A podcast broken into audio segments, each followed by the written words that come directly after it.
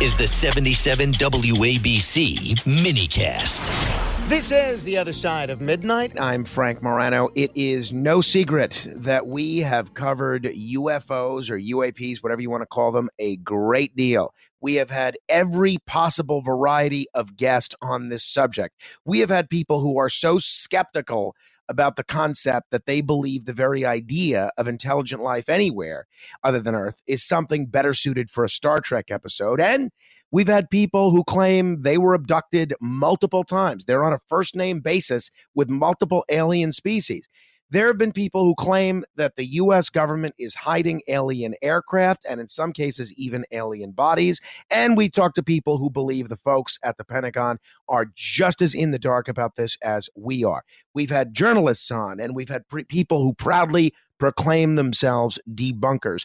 One thing that many of them have had in common, though, is that they so often cite the work of one man, in part it's because his Ivy League academic credentials are above reproach. And in part, it's because depending on where you are on the question of UAPs or UFOs, there's something in his work that you can point to which may bolster your argument. A few years ago, Avi Loeb, who is a professor of science at Harvard University, in fact, he's the longest serving chair of Harvard's Department of Astronomy, he made international headlines by saying that he thought that uh, the comet Oumuamua might actually be an alien probe. Now, he's got a new book out in which he details his journey to, of all places, the bottom of the ocean to prove or to attempt to prove extraterrestrial contact. I'm very pleased uh, to welcome back to the program the founding director of Harvard's Black Hole Initiative, the head of the Galileo Project, a New York Times best-selling author, and the author of the latest book, of the newest book, Interstellar: The Search for Extraterrestrial Life and Our Future in the Stars, Professor Avi Loeb. Professor Loeb, it's great to have you back on the program. Thanks for having me. It's a great pleasure. Uh, let's give people a little bit of uh, background with the, your journey that led to this book. I mentioned your work with Oumuamua. We've spoken about that before. That was a comet which uh, you said didn't look like a lot of other comets that we encounter regularly. Why does this metal at the bottom of the ocean that you write about in Interstellar matter? And why did you think it might matter?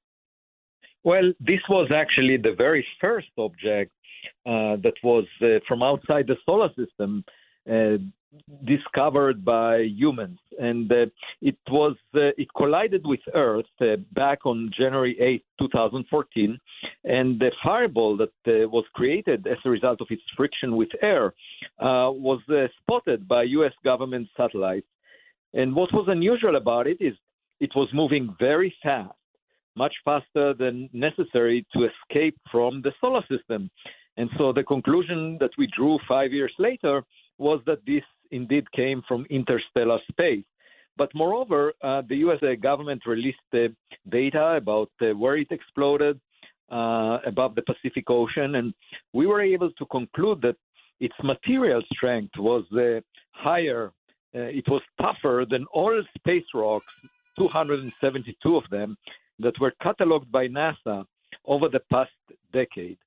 And uh, because it was fast and, and very uh, tough, um, uh, it came to my mind that it could be a Voyager like meteor. Just imagine our own spacecraft leaving the solar system and colliding with a planet like Earth far away. Uh, it would appear as a meteor of unusual material strength and speed. And to find out what uh, this uh, object was made of, uh, I led an expedition to the Pacific Ocean, and we were able to collect the molten fragments um, from the surface of this object when it exploded in the atmosphere. They um, uh, were collected from the bottom of the Pacific Ocean, about uh, a mile deep, across a region of uh, seven miles in size. These particles were a millimeter in size, roughly the size of a grain of sand. And it was very challenging to find them, but um, we did uh, bring the material back to Harvard University and analyzed it with the best uh, mass spectrometer that the world has to offer. And we realized that those uh, extra uh, particles that were found along the meteor path had uh, a composition that was never seen in the solar system, not on Earth, not uh, on the moon or on Mars or asteroids. Uh, so we concluded that for two reasons one, the speed of the object, and the second is the composition. Uh, this is the first interstellar object that uh, humanity discovered. And the next step is to decide whether it was technological in origin or uh, natural. Uh, and a simple way to tell that is by finding a big piece of the object, which we intend to do in an expedition uh, over the coming year. Um, so a follow-up to the previous one, we will use uh, different uh, tools to find those big pieces, and obviously we will be able to tell the difference between a rock and a technological gadget, because a gadget may have uh, buttons on it or screws, and uh, we would be able to say perhaps what its purpose was. Well, and that leads me to my next question, which I guess is the most obvious one. Just because an object is from outside the solar system, how do we know uh, if it's alien technology? Couldn't have it have been just a, a naturally occurring meteor from outside the solar system? Yes. So uh, one approach that we took already is to examine the composition, the material making of uh, what came from this object, and uh, for example, just imagine molten droplets from semiconductors or from computer screens.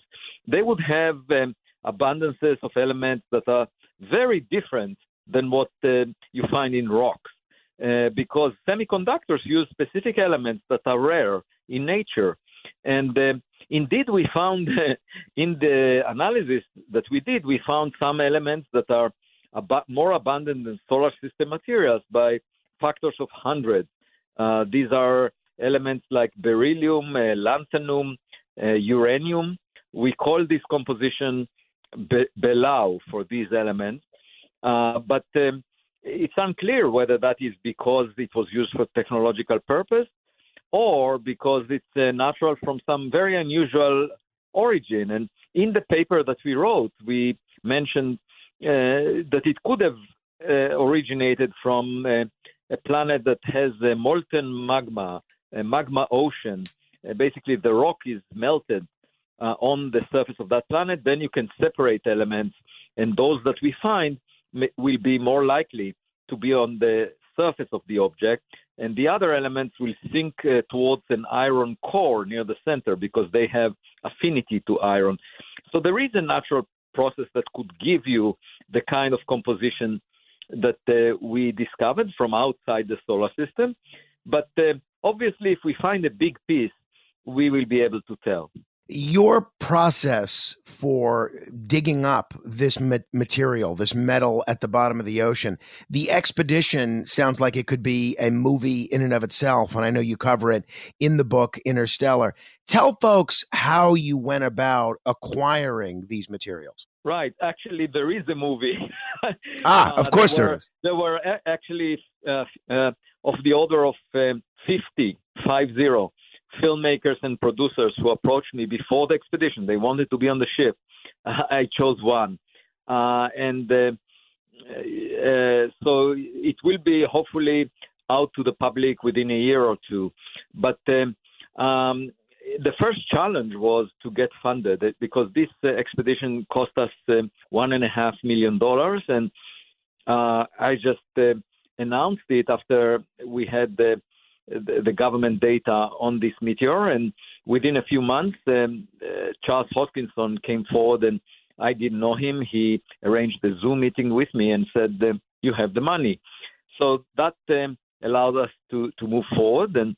Uh, I recruited a team of um, about 28 uh, individuals. Uh, they are the best uh, among ocean expedition leaders, and some engineers, some navigators, and so forth. And um, and we built a, a sled with magnets on both sides that we dragged on the ocean floor uh, with the ship. It was connected wow. by a cable that was uh, three miles long.